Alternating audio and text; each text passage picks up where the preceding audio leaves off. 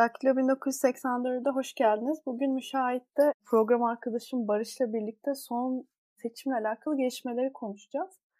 E, seçim biliyorsunuz 14 Mayıs tarihinde olduğu açıklandı. Ve bu süreçte aslında ocağın da şu an sonunda olduğumuzu varsayarsak 4 aylık gibi kısa bir süre var önümüzde. Altılı masaya baktığımızda ortak politikalar metni, 30 Ocak'ta yayınlanacak ortak politikalar metnini biraz konuşmak istiyorum Barış'la. Kendisinde bu konu hakkında Aposta'da yazıları olmuştu. Barış şimdi topu sana atıyorum. Bu ortak politikalar metnini nasıl yorumluyorsun?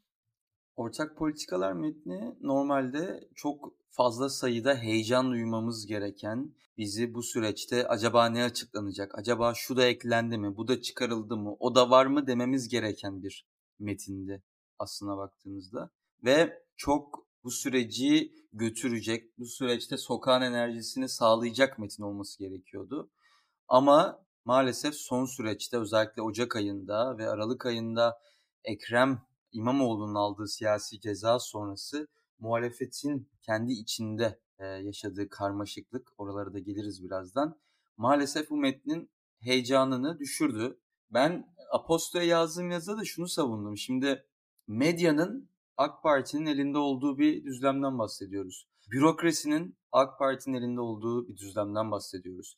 Seçim sürecinde alınacak her türlü karar ya da devlet kurumlarından alınacak her türlü iznin taraflı bir şekilde verileceğinin kesin olduğu bir süreçten bahsediyoruz. O yüzden ben de dedim ki muhalefetin en büyük kozu sokakta canla başla değişimi ve yeni gelecek olan düzeni, yeni gelecek olan politikalara savunacak insanlardır. Ve bu yüzden bu metni çok önemsedim. Zaten şunu da söyleyelim. Muhalefetin bu süreçteki bütün eleştirilere karşı cevabı bu metinde aslında. Biz muhalefeti işte adaylık tartışmasını e, yönetememesinden olsun, masa içindeki bazı anlaşmazlıkları çözememesinden, adayın açıklanmasının biraz gecikmesinden ki şimdi seçimde bir, bir ay kadar erkene çekildi. Hani çok da bir süre kalmadı. Böyle eleştiriyorduk. Onların da özellikle altılı masadaki hani bazı partilerin diyeyim buna hep cevabı önce politikaların gelmesi lazım. Önce politikaların gelmesi lazım. Yoksa masada düzen bozulur. Yoksa bizim yaptığımızın da bir anlamı kalmaz diyorlardı.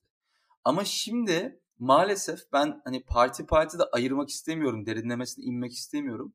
Ama altılı masanın bütününe baktığımızda kendi iç çatışmaları, partiler içindeki bazı özellikle adayın kim olması ya da adayın nasıl belirleneceği noktasındaki anlaşmazlıklar bu metne olan heyecan düşürdü.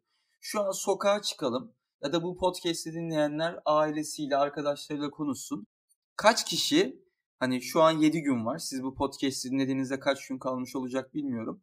Böyle bir metnin başkan kim olursa olsun aşağı yukarı izlenecek politikalar, belki bir takım vaatler ve devlet anlayışı üzerine yapılacak bu açıklamayı kaç kişi biliyor? Soralım. Muhtemelen çok yüksek sayıda bir cevap alamayacağız buna. Bu da benim için muhalefetin ne diyelim başarısızlık hanesine yazılan bir çizgi, bir olay. Ve beni asıl korkutan şey şu oldu. Hep diyoruz ya kişi önemli değil, sistem önemli. Ama artık ben şunu görmeye başladım. Galiba bu adaylık tartışması ve galiba bir noktada adayın kim olacağı bütün ta- diğer tartışmaları bir girdap gibi içine çekecek.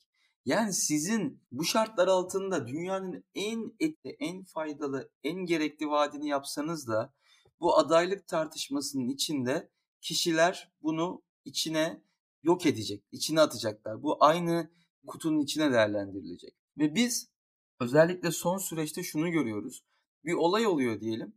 Bu olayın sonucunda adayın kim olacağını düşünüyorsak ve bu tartışmada alacağımız tutum, tavır, anlayışlılık ya da tahammülsüz bir çıkış. Neyse bu iki taraf için de söylüyorum bunu adayın kim olacağına yönelik düşüncelerinden beliren, bunlarla tutarlı, bunları besleyen, bu düzlemden çıkmayan tavırlar. Yani o yüzden ben şu an az çok hangi partinin bu metni ne kadar heyecanla paylaşacağını, hangi partinin daha az heyecanla paylaşacağını daha bu metin yayınlanmadan biliyorum. Sosyal medyada hangi ne diyelim kişilerin metne karşı daha fazla heyecan duyacağını ya da bunu seçimi kazanmada kilit bir anahtar rolünde göreceğini, kimlerin yetersiz olacağını da biliyorum.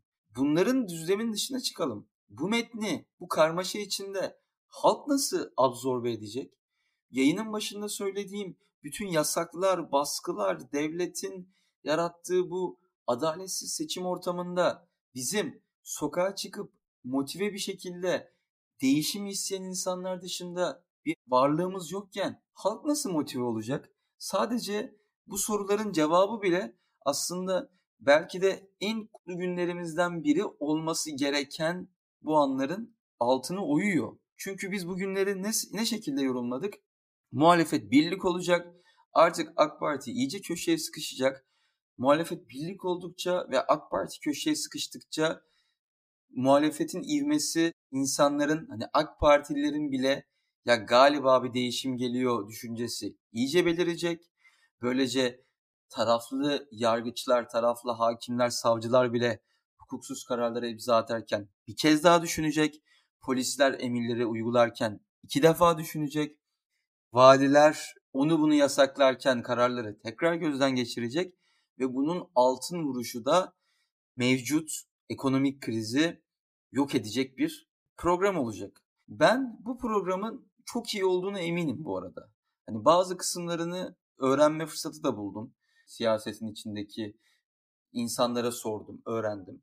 E zaten şu an baktığınızda Türkiye'deki mevcut ekonomik kriz sebebiyle ve AK Parti'nin ülkeyi baş, baş aşağı sürüklemesi sebebiyle hani ne açıklansa bu durumdan iyi olacak. Bu da bir gerçek. Hani çok da kapsamlı bir pakete ya da dünyanın diplerinde gizlenmiş ekonomik sırlara falan erişmeye gerek yok şu an ülkeyi biraz toparlamak için.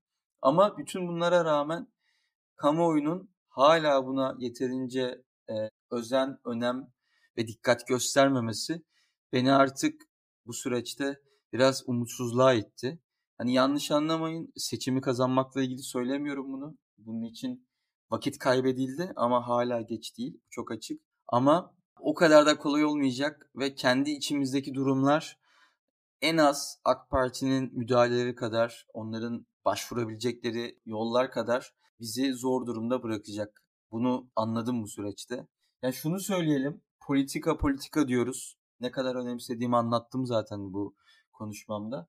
Yani baktığınızda aralığın başında Cumhuriyet Halk Partisi çok güzel bir vizyon paketi açıkladı. İnternette bütün metni var. Selin Sayekböke, Darın Acemoğlu, Kemal Kılıçdaroğlu çok değerli isimlerle özellikle Selin Sayekböke'nin konuşmasını tekrar dinlemenizi öneriyorum. Hani hiçbir şekilde yalnızca slogan ya da şu bu değil gerçekten çok somut vaatlerle istihdam hedeflerinden tutun nitelikli iş gücünü nasıl geri kazanacaklarına yönelik çok güzel açıklamaları oldu Cumhuriyet Halk Partisi adına. Baktığımızda hangisini şu an sayabiliyoruz ya da hangi siyasetin gündemi? E, diğer devam edelim. E, Deva Partisi eylem planları açıkladı. İyi Parti kalkınma kongreleri yaptı. Yani şu an muhalefet öyle hiç de bir şey açıklamıyor, bir şey yapmıyor, bir şey söylemiyor. Akıllarında nasıl bir düzen olacağına dair bir fikir yok gibi bir durum yok. Ama muhalefetin içindeki tartışmalar hepsini bir girdap gibi içine çekiyor ve muhalefetin seçimden önceki son büyük ve son somut hamlesi nasıl bir ülke yönetimi olacağının göstergesi ortak politikalar metninde de buna kurban gitmesinden korkuyorum. Aslında korkmaktan da ziyade biraz biliyorum. O yüzden de buradan sesimizi duyarabildiğimiz kadar bunu dinleyen siyasi varsa ya da siyasilere etki gücü yüksek insanlar varsa bu tehlikeyi de onlara söylemelerini rica ediyorum. Yani heyecanlı olmam gerekirken endişeliyim. Herhalde bu metinle ilgili söylemem gereken en temel şey bu. Bilmiyorum sen ne düşünüyorsun? Ya şöyle seni dinlerken şunu da düşündüm ben. Bir tek siyasetçilerin dışına çıkarak daha büyük genel resme baktım. İşte medyaya baktım. Muhalifleri destekleyen seçmenleri düşündüm. Biraz bundan sonra sanki muhalif seçmenin de kendisinin bir tık heyecan yaratması ya da medyanın ittirmesi lazım diye düşünüyorum. Her ne kadar işte sonuçta bunu politikacılar tek bir şekilde yapamaz. Ve şunu da düşündüm. Şimdi bu ortak politikalar metni bu saatten sonra bu altılı masadaki altı farklı seçmen grubunu da hani temelini oluşturabilecek bir metin. Hatta mesela bu şeyleri konuşmuştuk. Daktilo'da bugün Kemalcan'la bir yayın yapmıştık. Yayında şunu söylüyordu. Bu altılı masadaki heyecan birazcık daha böyle artık medyanın ve artık hani morali düşük seçmen de birazcık daha arkadan ittirmesi gerekiyor. Dört ay gibi kısa bir süre kaldı. Ve bu süreçte artık altılı masanın seçmenlerin de artık ve işte medyanın da bir tık daha birbirleri atışma sürecinin geride kalması gerekiyor. Ki böyle bir birliktelikle anca e, politikalar ve propaganda süreci görülebilir. Bu aslında mesela şey diye düşündük. Bu seçim sürecinde altı farklı partinin altı farklı profil, siyasi profili birbiriyle çakışıyor. Ama aslında çok da doğru değil. Biz mesela bu altı masadaki altı partiyi de bunu da bana Kemal Büyük Yüksel anlatmıştı. Yayınlarımıza gelmişti. Onu da burada analım. Yani Gezi Parkı'nda biz bu altı farklı seçmeni bir arada görmüştük. İşte o zamanki MHP'ler, bugünkü İyi Parti'nin kurucuları, Cumhuriyet Halk Partisi, muhalif, muhafazakar, mütedeyyin e, seçmenler. Aslında bu süreç aslında o kadar da ümitsiz bir süreç olmayabilir Barış. Ben en azından bunu düşünüyorum. Birlikte ortak bir söylem yaratılabilir ve bu düşüklüğün de üstesinden gelebileceğini düşünüyorum. Sana kıyasla çok daha motiveyim bu konuda. Sen ne düşünüyorsun? Yani 4 ay artık çok mu geç kalındı? Ve artık seçmenleri konsolide etmek için çok mu geç kaldık? Ne, nasıl yorumluyorsun? Kesinlikle geç değil ve sana katılıyorum. Ben hani belki de siyasetin getirdiği bir ne diyelim yorgunlukla biraz daha umutsuz konuştum. Seni de anlıyorum. Birincisi artık şey olacak bir lüks yok yani. Ya olmadı ya umutsuz olalım hani başka seçim var şu var falan diyecek bir durum yok. Artık onu geçiyoruz şu an hani ben bu seçim kaybedilirse bırakın İstanbul'u falan birçok CHP'li belediyeye kayyum atanacağını düşünüyorum. Yani böyle hiç aklınıza gelmeyecek belediyelere. Belki de şu an baktığınızda ya biz seçim kaybedilirse de bir şekilde hallederiz yani bizim düzenimiz belli diyen bazı muhaliflere bile hiç de rahat verilmeyeceğini düşünüyorum. Mutlu olma sorusuna gelince aslında konuşmamın içinde de şu cümleyi kullanmıştım. Vakit kaybedildi ama hiçbir şey için geç değil. Hala bu çizgideyim. Vakit kaybedildi gerçekten ama hiçbir şey için de geç değil. Benim korkum ya da benim biraz daha bugün pesimist konuşmamın sebebi bir takım dinamiklerin ve bu vakit kaybına yol açan sorunların devam ediyor olması. Bu beni gerçekten biraz dehşete sürüklüyor. Biraz ortak politikalar metni de benim için bir gözlem açısından bir test olacak. Bakalım ne kadar aşabilecekler bu bizi bugüne getiren sorunları. Bunu anlamak gerekiyor.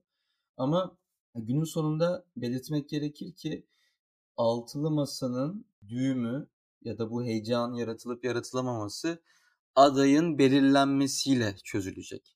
Senin dediğinle birleştireyim. Madem zaman az kalmış, madem artık heyecan yaratılma safhasına geçilmesi gerekiyor, o zaman adayın açıklanması gerekiyor. Yani ben çok uzun zaman adayın ne derler açıklanmaması gerektiğini savundum son dakikaya kadar. Ki bence o doğruydu. Hani pişman olduğum için söylemiyorum. Yani işte yazın açıklayın adayı işte Kasım hadi duyurun artık falan diyenler vardı. Yani şimdi biraz kampanya, kampanyacılık biraz şeydir. Biraz gazla yürür yani. Bir vade, bir değişime, bir koşuşturmaya siz bir yıl boyunca katlanamazsınız. Ama son 3 ay olursa o koşuşturmaca ne yaparsınız edersiniz canınızı dişinde takarsınız. O heyecanın zirve yaptığı nokta oy kullanma süreciyle birlikte kesişir. Ve siz de en seçimin artık kampanyanın kaymağını yediğiniz zaman da seçmenleri sandığa götürürsünüz. Bu yüzden doğruydu ama şu andan itibaren hele ki yani bir takım söylentiler geliyor kulağımıza. Umarım doğru olmaz. Yani Şubat'ın ikinci yarısına kalabileceği falan gibi şeyler duyuyorum.